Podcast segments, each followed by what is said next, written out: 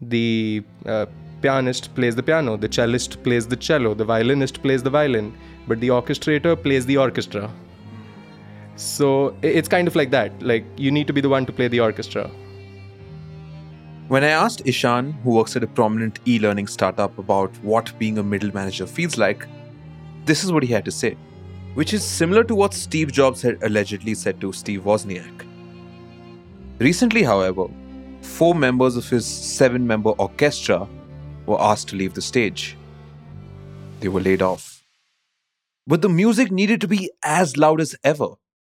As long as the work is getting done and they're getting bang for their buck, the ones who call the shots don't really care too much about the exact strength of teams or orchestra metaphors for that matter.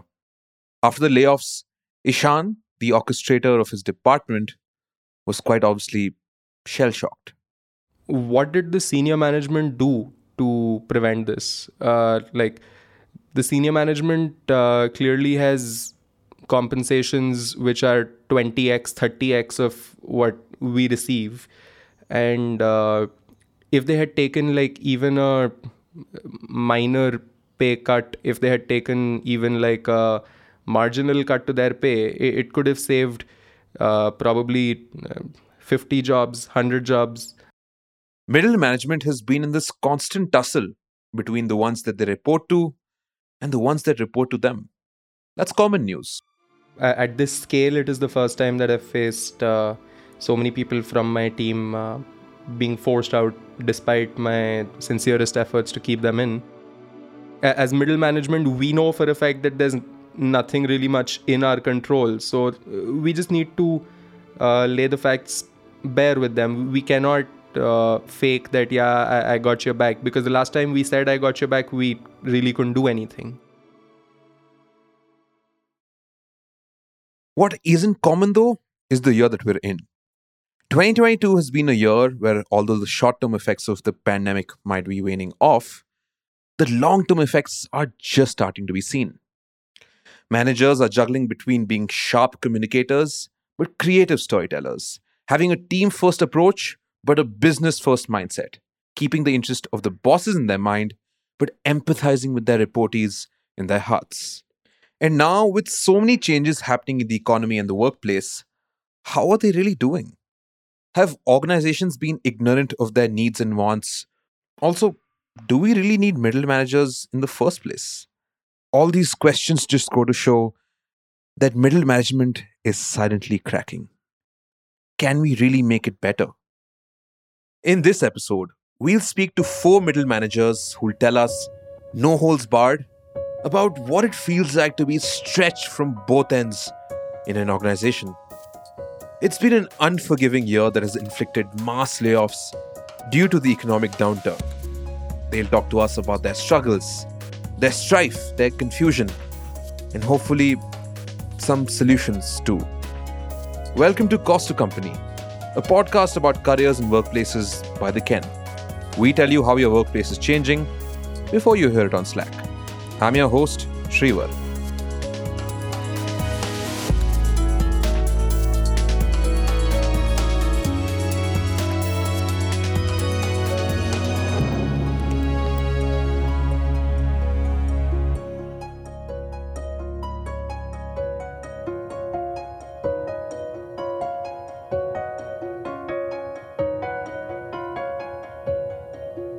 Okay, so this is not the first time that middle management is coming under the fire.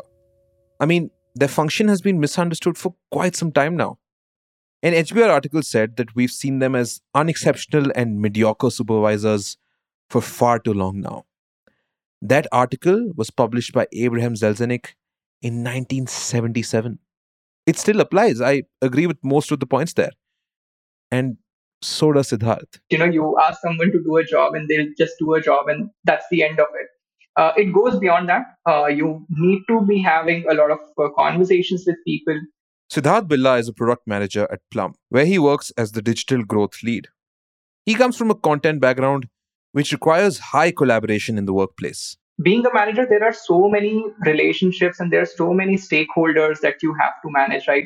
Uh, I think uh, from my uh, experience, like that's the basic that's the uh, that's the most functional part of uh, being a manager is that you have to manage a lot of stakeholders and a lot of relationships That's right. Managing relationships.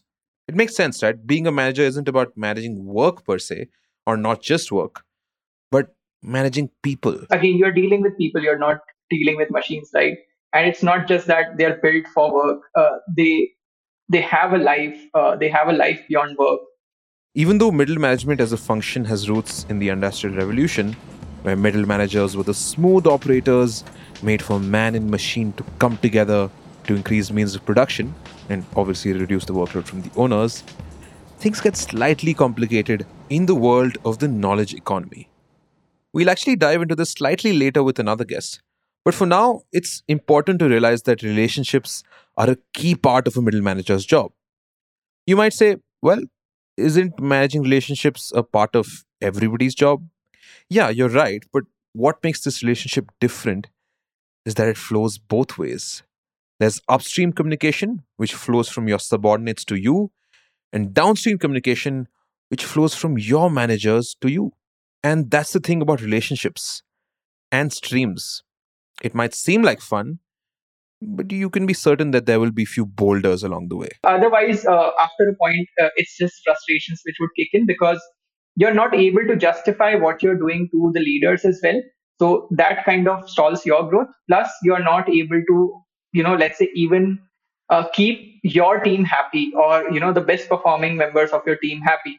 Uh, so you're kind of stuck in the middle uh, just trying, trying to figure out you know where do i go next Middle managers have to play the balancing act in an organization. Lose your balance, and there's a good chance you'll have a fallout with either the ones above you or the ones below. Siddharth from Plum tells us that it's been rewarding but difficult.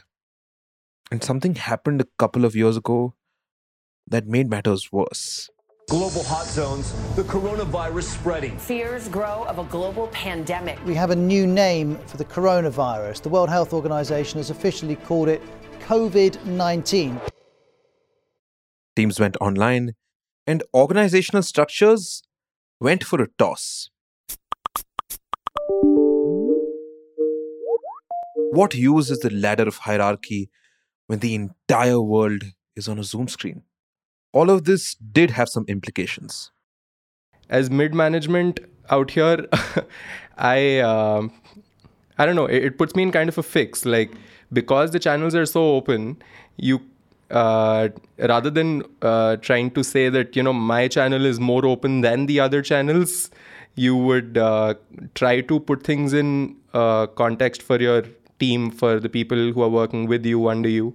You would try to put it in context that you know uh, although channels are open but uh, the first uh, line of defense for you guys is always uh, going to be us Ishaan, for one, said that when the open office culture moved online, it was a bit of a confusing situation for the middle managers.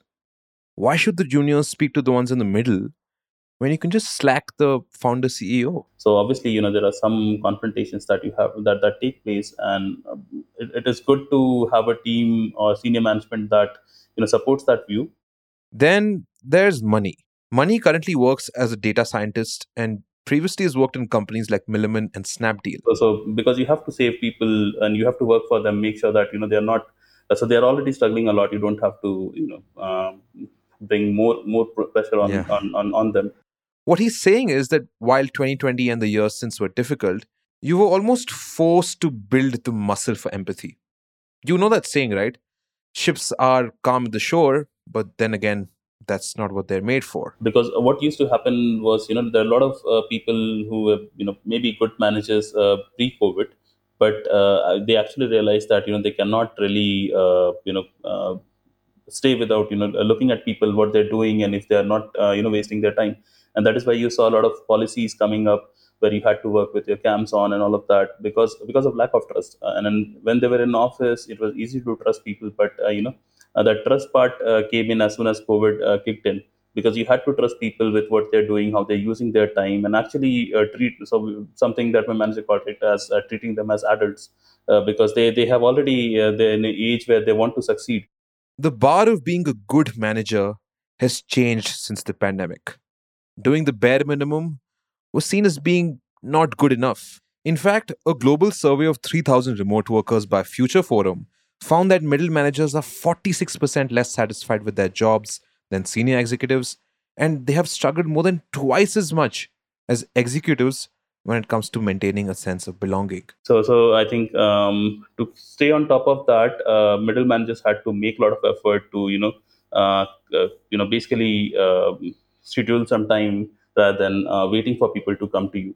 So I think it made it difficult, uh, but I think this is more sustainable because uh, you know people actually got to be more confident, got a lot more trust, and if you give it, do it the right way, they're going to uh, basically uh, love the organization, love the team.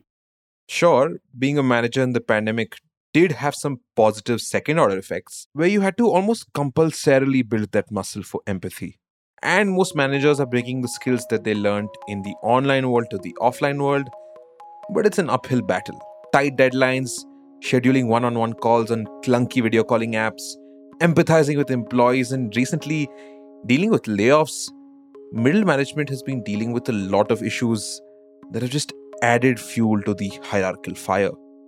Yeah, I think in the last two years, um, retention of uh, employees has been a, a, key thing which every organization has been dealing in, largely because of the kind of problems uh, that we talked about. There were layoffs, there were pay cuts, there was a lot of uncertainty. Even personally, people were suffering a lot Siddharth adds that the last two years made middle managers feel like the bearers of bad news.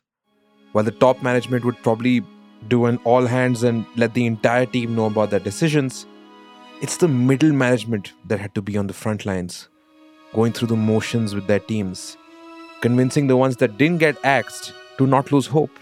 It's definitely a precarious situation.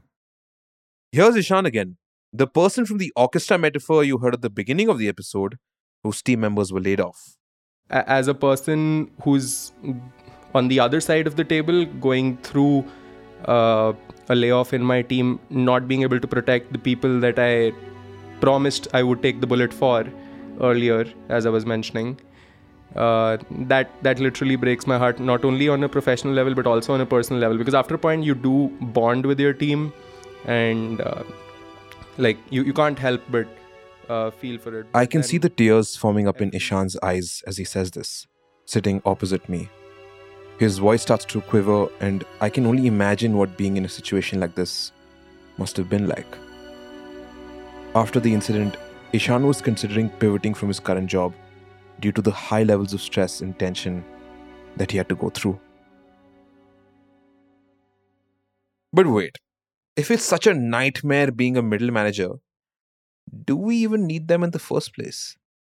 Uh, so I write uh, on the future of work for the past, I think, three odd years, and I I, I really enjoy it. I, I have a lot of fun doing this. That's Nisha. She works in the content and community space and has a brilliant newsletter called Future of Work, which, as you may have guessed, talks about the future of work. I feel like the concept or you know this whole function needs rebranding if at all it has to continue uh, it cannot you cannot call somebody a manager in today's world what are you managing really why do i as a knowledge worker need somebody to manage me? Am i not an adult? And like you know can i not manage myself? Uh, you know what i possibly need is people who can mentor me you know who can open up my way of thinking. Now here's something interesting about corporate life especially in india. If you do well in a job, the nature of appreciation for good work is to ultimately get a promotion. Now, what this promotion entails is a salary hike, maybe. But what it almost certainly comes with is the added responsibility of managing people. You're rewarded for your core skills, but you're required for your people management skills, which are almost always two completely different things. The managerial aspect is how you justify your increased salary.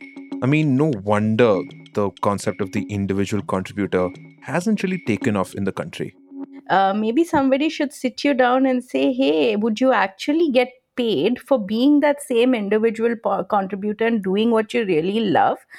or do you do you enjoy working a lot with people and do you want to you know to hold people together So while the work that you signed up for might not be on your plate, you get to manage a lot of people. But do you really want that? How do you know if you want it? Yeah, imagine this. If you were promoted in your organization, would you be okay with doing more of what you currently do? Or would you like working with more people? See, that question, almost always left unanswered, is at the crux of what being a manager is. One of the biggest reasons why this function is cracking is because the ground it's based on is kind of flimsy. Remote work just adds to the cracks. when you're working remotely trust dwindles loyalty dwindles it's these factors that you know also culture you don't even understand what the organization's culture is The culture of an organization is on tenterhooks with the lack of a physical space. Employees can feel demotivated and directionless quite easily. I know this because it happened to me in my last role. Nisha told me about an interesting concept called a remote work officer. They'll be upholders of an organization's culture and make sure that the work is flowing smoothly remotely. And who will these remote work officers be? there, there are two ways to look at it you can either make them specialists so so they can be you know um, somebody who leads a particular function for you okay and uh, if they are working with other engineers or other developers they they need to have their specialization but they also need to understand branding hr culture a little better you know they can't just be transactional people Nisha believes that empowering managers with these tools will help them become leaders and not just supervisors. But she's not done yet. Along with this, she also goes on to mention peer circles, where managers from different departments can meet once a month to discuss their wins and failures and learnings, and hopefully be inspired by each other and honestly just feel less isolated. And lastly, she hopes that managers go through continuous orientation because it's almost like a new job altogether, which could take some time getting used to. I've noticed that orientation remains to be something that you do when you when someone joins, but say they're a month old, you forget that they continuously need that orientation, you know. Through this episode, we saw how the middle child of the organization, the middle management, gets ignored, burnt out, and frankly, just misunderstood. The solutions that Nisha proposed might take some time to implement, but it at least makes us cognizant of the fact that middle managers are, in fact, human. The middle managers that you heard in the episode spoke about how empathy is important. And honestly, that's something we can practice with them too. The next time you find a middle manager stuck in the crossfire or giving bad directions, you can ask them about the problems they're facing, how you can help them reduce their workload, or just whether or not they think Meghna biryani is overrated. I think more than anything else, we should all realize that just like the rest of us, middle managers are trying their best to do their job. This was a podcast from the Ken. This episode of Cost to Company was written, hosted, and produced by Shreevar Chhotaria with audio engineering by Rajiv C.N. If you have thoughts, feelings, or episode ideas, write to us at podcasts at the rate of the hyphen ken.com. If you liked the podcast and want to know more, follow the Ken Web on Twitter, Instagram, and LinkedIn. I'm Sneha Vakharia, host of next week's episode of Cost to Company.